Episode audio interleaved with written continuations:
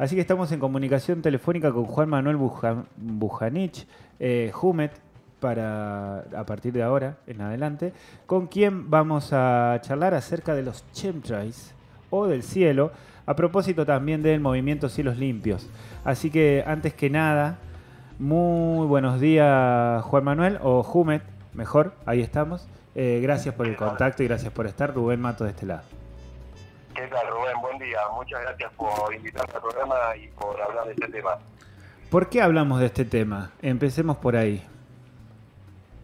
Y lo que te podría decir es porque es necesario. Ya me parece demasiado evidente esto que está sucediendo, sucede hace muchísimo tiempo y no se nos consultó en ningún momento para que esto ocurra. Mm. Así que ni se nos consultó ni se nos avisó.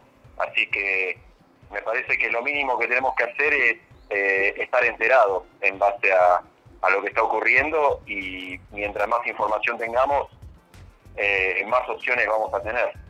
Bueno, empecemos entonces por, por ahí. Eh, yo casi que solamente me estoy preocupado por el asunto, no conozco casi nada del tema. Eh, me aparece cada vez más seguido la palabra chemtrails, me aparece cada vez más seguido la preocupación y síntomas, básicamente, de conocidos de entorno. Eh, ¿Por dónde se empieza a entender esto? ¿Qué es lo que está pasando? Eh, lo, mira, lo más visible que se puede ver de todo el programa son las fumigaciones por aviones. pero el programa involucra otra clase de herramientas que parecieran no tener conexión con estas fumigaciones, como puede ser las antenas, las famosas antenas que, vemos que son de comunicaciones. Bueno, las antenas operan, son parte del programa para funcionar junto con la dispersión de químicos por aire y con otras instalaciones llamadas HAR que emiten trenes de onda. Así que todo eso opera como parte de un conjunto. Así que eh, hablar de los chemtrails puntualmente es hablar de una parte de este proyecto o de esta arma, porque eh, lo podemos llamar arma tranquilamente, porque lo que pueden hacer con el clima es, devastador. Mm. Así que, bueno, la gente que no esté familiarizada con el término chemtrail, eh, se le dice chemtrail a la estela dejada por los aviones. no me refiero a la estela de condensación que deja en determinadas circunstancias, sino me refiero a una estela que persiste, una estela larga que persiste a lo largo de toda la trayectoria, eh, o que fuese más, eh, más recurrente que lo, que lo normal, digamos, algo que ocurra demasiado seguido, eh, uno puede decir que, que no obedece a circunstancias extrañas como los factores de humedad, temperatura y altitud que se requieren para que se produzca la estela de condensación. Así que básicamente sería esto el, el escenario. Eh, mm. mucho para ir desarrollándolo. Sabes que yo era chiquito y había los aviones a chorro.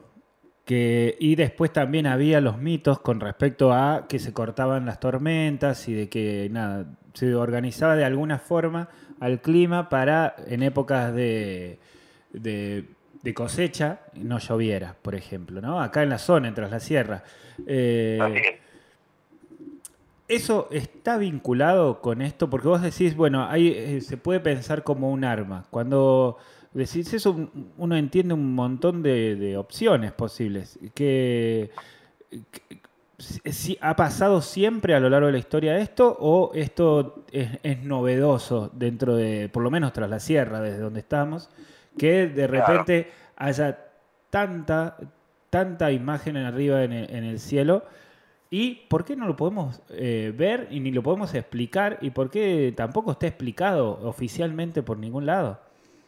Hmm, muy buenas preguntas, Rubén. Eh, mira, eh, lo principal sería que esto, o sea, entre, entre todas las posibilidades que se permite, una de ellas es controlar el clima, con lo cual eso ya es muchísimo, porque el controlar el clima les da un poder bélico, básicamente. O sea, podrían ganar una guerra sin mandar un solo soldado, simplemente con tormentas, con incendios, eh, con inundaciones. Esto ya ocurrió eh, de, manera declarada por, por, los militares norteamericanos en la guerra de Vietnam. Eso está esta información está abierta para que se compruebe y se busque. en la guerra de Vietnam ellos usaron esta clase de armamento eh, y a partir de ahí, eh, en el año 77, fue prohibido por Naciones Unidas eh, justamente por, por las características bélicas que esto, que esto tiene. Mm. en base a eso se ha llevado a otro terreno, en vez del bélico, se ha llevado al terreno de lo climático. Por eso hoy en día está sucediendo, por más que está prohibido, aunque está, esto está catalogado como arma. Sí. Sí. Este, ¿Y, desde dónde, desde dónde eh, bueno, se, crea el movimiento Cielos Limpios, ¿no? ¿Y desde dónde, desde dónde se defiende? ¿Cuál es eh, la, institucionalidad? ¿Cuál es la forma de organizarnos? ¿O cuál es la forma que vos ves para organizarnos para enfrentar esta situación? O para por lo menos darle un poco de luz, ¿no? Eh. Sí. Me parece lo principal informar a la población sobre esto y que se sepa de este tema. Eh, no, no tienen por qué creer lo que yo les cuente acá, simplemente acá les brindo eh, mi investigación y en base a esto cada persona tiene que investigar y sacar sus propias conclusiones porque el tema es muchísimo. El tema es muchísimo más de lo que yo puedo estar diciendo acá. Así que esto me parece fundamental, que la gente sepa que esto está ocurriendo. A partir de ahí podríamos ver qué es lo que se puede hacer y eso es lo que estamos viendo con el grupo, que te aclaro el grupo de acá de la zona y lo hemos creado recientemente. Pero este tema no es nada nuevo. Este tema está ocurriendo a escala mundial desde los mediados de los 90. Pero las pruebas de todo esto y las patentes que están y se pueden buscar también, eh, vienen desde hace 100 años atrás. Las pruebas que hay y cómo esto ha ido mejorando y perfeccionándose para llegar cada vez a abarcar mayores territorios. Por eso ahí te contestaba la pregunta que me hiciste antes también de que esto no es nuevo porque viene de hace un montón de tiempo, pero sí que estamos viendo un incremento inusual acá en la zona, porque acá en la zona sí que no era tan tan normal verlo verlo como últimamente. En las grandes ciudades sí se ve hace bastantes años ya. Llevas 12 en, en tu bio, contábamos también, se va 12 años por lo menos de investigación de esto, ¿no? ¿Qué, qué, tienen las estelas? Bien, se hicieron eh, análisis independientes eh, desde, mediados de los 90 eh, sobre la composición. muchísimas personas a lo largo de todo el mundo han hecho, eso también está, se puede investigar, se puede comprobar. parte de la composición en la cual la mayoría coinciden involucra una parte de metales pesados, involucra una parte que tiene material biológico y una parte de material sintético. Eh, dentro de los metales pesados, lo más común y lo más eh, lo que más cantidad tiene es aluminio principalmente, bario, estroncio, se, se, usaba ioduro de sodio, luego se pasó al ioduro de plata y se dice que últimamente se ha pasado al óxido de grafeno. Eh, para quienes comprendan un poco las propiedades de, grafeno, por ejemplo, esto les viene, les viene muy útil porque absorbe muchísima humedad y parte del compuesto este está diseñado para absorber la humedad natural de las nubes y, crear con estos metales pesados, crear una malla que pueda resonar con las ondas electromagnéticas emitidas por el HARP y que resuenan en conjunto con las antenas. De esta manera operaría todo el sistema completo. Sabes que, bueno, eh, ¿por, dónde, ¿por dónde agarrarlo? ¿no? Porque, bueno, lo que vos planteás, que es algo que me parece percibimos todos, tiene consecuencias muy concretas, ¿no? Eh, sobre todo vinculada a la salud. Pero en una de las cosas que decías mencionabas la palabra grafeno, que la hemos estado escuchando en los últimos años un montón también.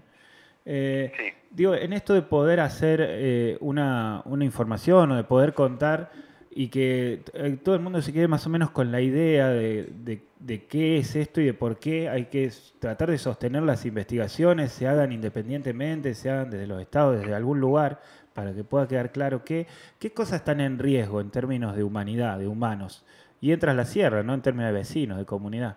Cuando, mencionamos todo esto, todos los metales pesados, el grafeno, las antenas, todo me suena que a la salud no le conviene. A, nuestra especie como humanidad no, no, no nos cerraría. Tal cual, tal cual. Esto tiene el potencial de que pueden hacer lo que ellos quieran.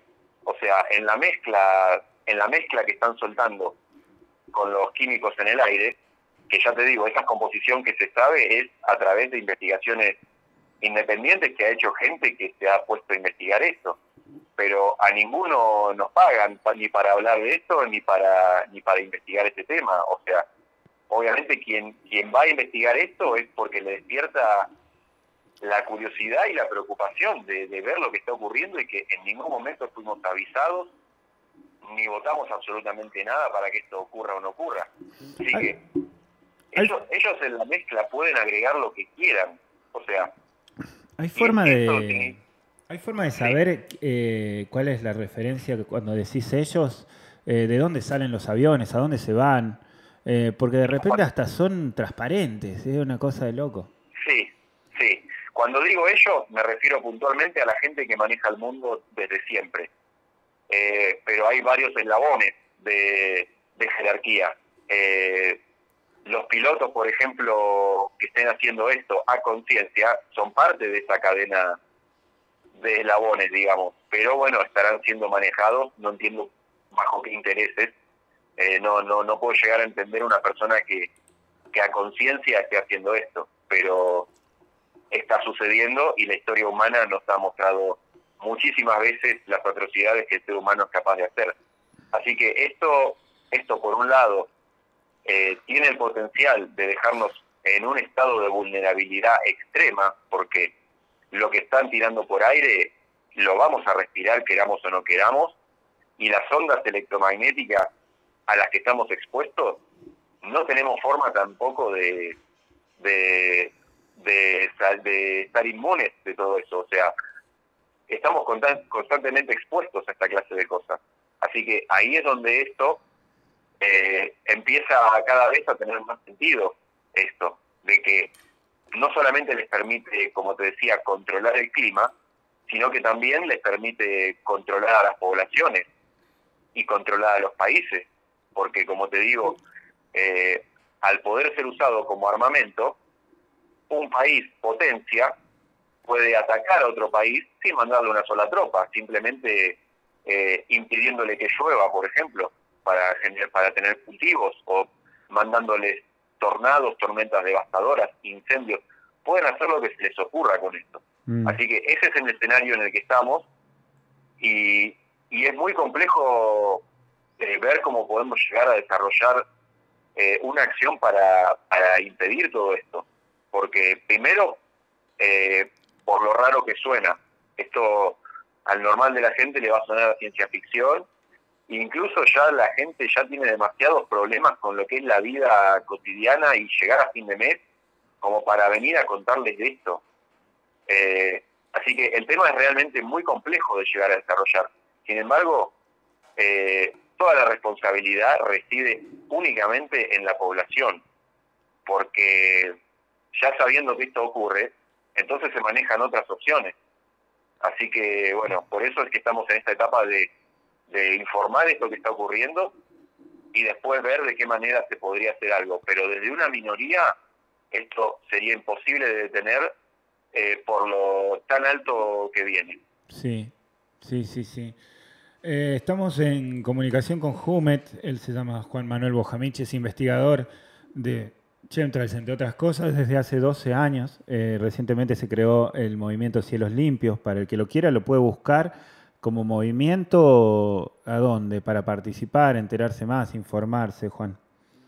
Por ahora tenemos eh, grupos en, en, perdón, en, WhatsApp y en Telegram, pero vamos a hacer alguna especie de, Facebook o de, mm, o de página por Internet, eh, porque está tomando demasiada repercusión y los grupos, eh, mientras más gente entra, más complicados son de, de, comunicarse, y así que esperemos hacer alguna página por Internet de acá de la zona principalmente, aunque la gente que está en los grupos son de todo el país. ¿Cuál es tu mayor preocupación con este tema? Muchas, muchas. Eh, sí considero que este tema es mi mayor preocupación sobre otros temas que también son preocupantes, pero que de última puedo elegir. Por ejemplo, lo que ocurrió con, con la pandemia y con las vacunas, cada uno ahí pudo elegir, más allá de que nos han amenazado por todos lados. Pero con este tema no tenemos forma de elegir si respiramos o si no respiramos, o si nos van a exponer o no a altísimas frecuencias electromagnéticas. Así que eso, por un lado, para mí constituye una violación personal a los derechos fundamentales de cada persona. No solo por estar haciendo algo tan agresivo contra nuestra salud, sino incluso por no habernos avisado. Eso a mí me parece terrible. Y las consecuencias de esto, ya te digo, en la mezcla pueden poner lo que quieran. Así que ahí nos podemos imaginar la clase de escenarios que podrían suceder en base a, lo que estén planeando. Eh, nos pueden nos pueden bloquear la energía del sol. Nosotros necesitamos la energía del sol tanto como los alimentos. Este, es parte vital de nuestros procesos. Absorber, absorber y sintetizar la, vitamina D. Eh, nos pueden impedir eh, que cultivemos, porque no solamente nos bloquean el sol a los seres humanos, sino que a las plantas. Y las plantas necesitan el sol para la fotosíntesis los animales, todo esto que están fumigando cae sobre la tierra, cae sobre el agua. Eh, esto tiene esto tiene un alcance y unas consecuencias eh, realmente catastróficas. Así que, eh, como te digo, a mí me preocupa absolutamente todo, mm. todo desde, el principio hasta el final de, de todo este programa. Ahora, te, como para también ir cerrando y redondeando, eh, te hago la pregunta al revés, ¿no? ¿Cuál es el vaso medio lleno que ves en términos de organización o de cómo ves los próximos 10 años en esto de, bueno, claramente si, esas cosas pasan, también se va a librar una discusión fuerte en donde todos vamos a tener que o, despertarnos a la realidad de que hay unos poderes concentrados en el mundo y que así funciona y elegir qué es lo que entendemos por libertad ¿no? Y volver a repensarnos como especie, o no, eh, por un lado. Entonces, desde el vaso medio lleno frente a, a esta cuanto peor, ¿qué, eh, qué, ves? ¿no? ¿Cómo, no sé, tenés hijos? ¿Cómo ves el futuro en ese sentido? Porque hay que convivir en el presente con una mirada de, de esto, ¿no? Hay que encontrar soluciones. Exactamente. Eh, mira, personalmente no tengo hijos y, mi decisión de no tener hijos va relacionada con esta pregunta que me acabas de hacer. Eh, no me parece un, un momento adecuado para tener hijos a este mundo. Así que no solamente por este tema, ¿eh? o sea, este tema es simplemente un tentáculo más del leviatán que tenemos enfrente llamado sistema, o lo que podemos percibir como el sistema. Pero puntualmente con este tema, y, y esa, eso es lo que me preguntabas, y es algo que a mí me parece maravilloso dentro de todo lo negativo que tiene. Cada persona va a tener su propia, su propia barra de tolerancia, su propia barra, como vos decías, de vaso medio lleno. Para mí el vaso ya está rebalsado desde hace muchísimo tiempo, pero claramente para la mayoría de las personas no. Eh, lo que lo que para algunos en la individualidad fue algo choqueante que marcó un antes y un después en cuanto a todo, en cuanto a estilo de vida, actividades, pensamiento, en cuanto a todo. Para otras personas simplemente fue algo que pasó y, se sigue con la vida normalmente. Pero esto no es algo de, esta época, esto es algo que ya viene ocurriendo más en los últimos años, pero esto viene ocurriendo desde siempre. Así que cada persona ahí va a tener que saber exactamente cuál es su límite de tolerancia y hasta dónde decir, puedo aguantar un montón más o ya la situación me superó y tengo que hacer algo al respecto. Y esa es la parte mágica que tiene todo esto, porque enterarnos de una información tan fuerte como es que estén haciendo todo esto, nos puede, nos va a dar dos opciones nada más eh, de reacción. Una es, nos va a aterrorizar y nos va a paralizar y vamos a necesitar recurrir a distraernos para no pensar que esto ocurra. Y la otra opción es que esto nos va a empoderar, nos va a dar un coraje como si fuéramos un animal acorralado que queda otra otra opción más que atacar, básicamente, defenderse. Así que eso le va a ocurrir a cada persona que esté dispuesta a encarar este tema. A mí en lo personal eh, me despertó el coraje, no, estaría acá hablándolo si no fuera por eso. Eh, y en base a eso, eh, las cosas que suceden y cómo la vida se acomoda, pasa a ser completamente distinta. Cosas que antes por ahí eran importantes para nosotros, o después pasan a no serlo. Y son importantes otras cosas, las cosas más básicas, las cosas más esenciales, que no tienen que ver con lo material, sino que tienen que ver con el bienestar y con los seres queridos.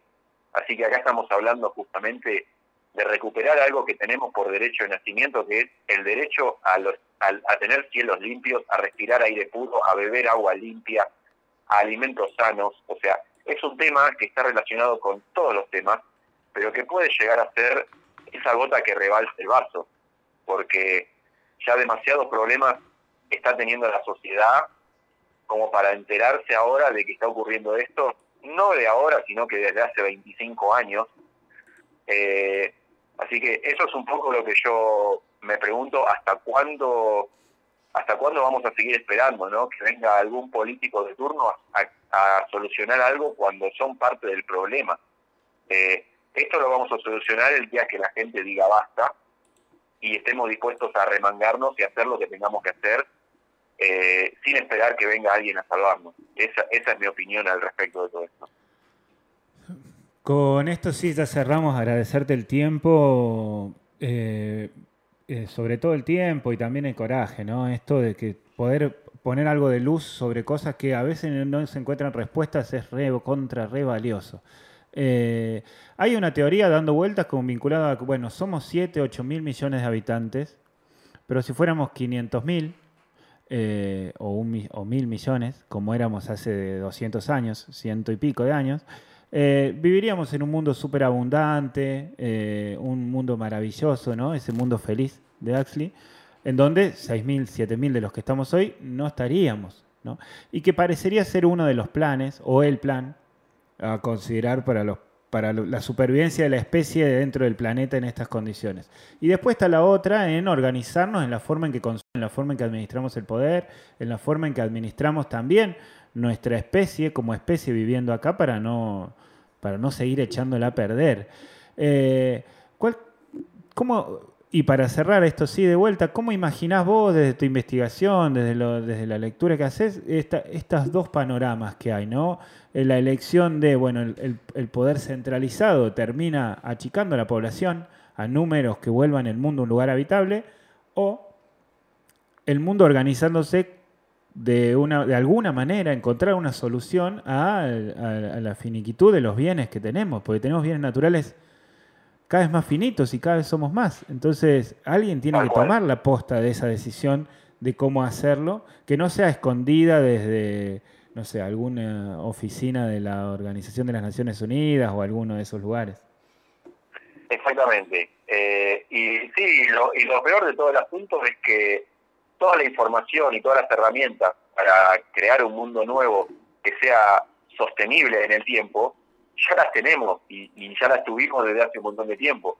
Simplemente es que todo eso no es tomado en cuenta y hasta es descartado y censurado porque va en contra de, del sistema, y podemos decir sistema a, la industria, básicamente, porque es parte.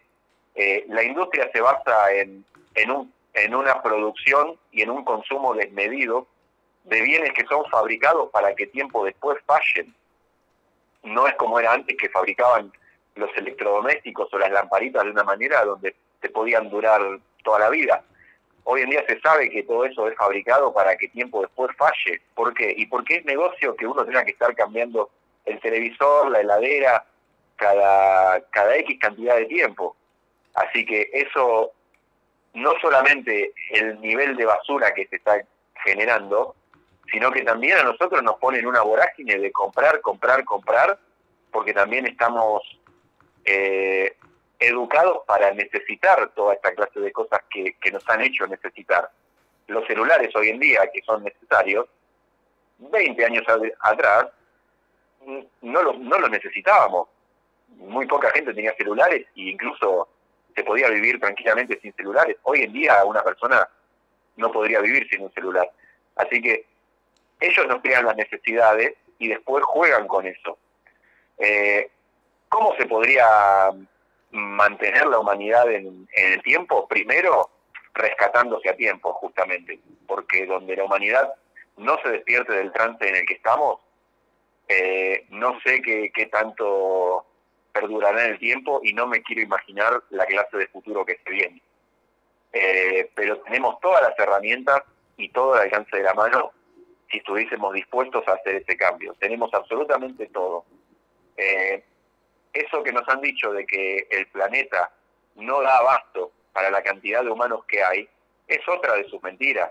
Eh, quizás no da abasto desde esta forma de sociabilizar, pero sí da abasto si cada persona eh, pudiese tener su huerta, pudiese tener su agua, pudiese tener su techo, y obviamente todo eso hay que mantenerlo poniendo manos a la obra, digamos, no esperar a que, a que el Estado nos regale, nos subsidie o, nos dé alguna caridad, no. Hacerse auto, autosustentable y autorresponsable de su estilo de vida depende de que uno también actúe de esa manera y haga las cosas que tiene que hacer. Así que en lo personal yo vivo de esa manera, autosustentable, y, y me parece que es si no es la única, una de las pocas eh, soluciones o salidas que tenemos frente a todo esto. Eh, en vez de esperar, como te decía, o en vez de depender, en vez de depender que nos llegue la electricidad a nuestra casa, en vez de depender que haya comida en el supermercado o en la verdulería, todo eso nos deja en un estado de vulnerabilidad, estar dependiendo de factores para no morirnos de hambre. Pero si uno por su cuenta puede tener todo lo que necesita para sobrevivir, eso ya te deja mucho mejor parado y uno se puede plantar mucho mejor ante las adversidades que vengan, que, haciendo una aclaración, eh, son, si no la totalidad, el 99,9% provocados por la gente que maneja el mundo desde siempre. Mm. No desde ahora, desde siempre. Muchas gracias. Estuvimos, bueno, esto va a seguir después charlando, seguramente va a ser un tema que profundizaremos y profundizarás en Ya es la hora de despertar, el programa de Grace de Graciela, eh, los viernes a las 5 de la tarde.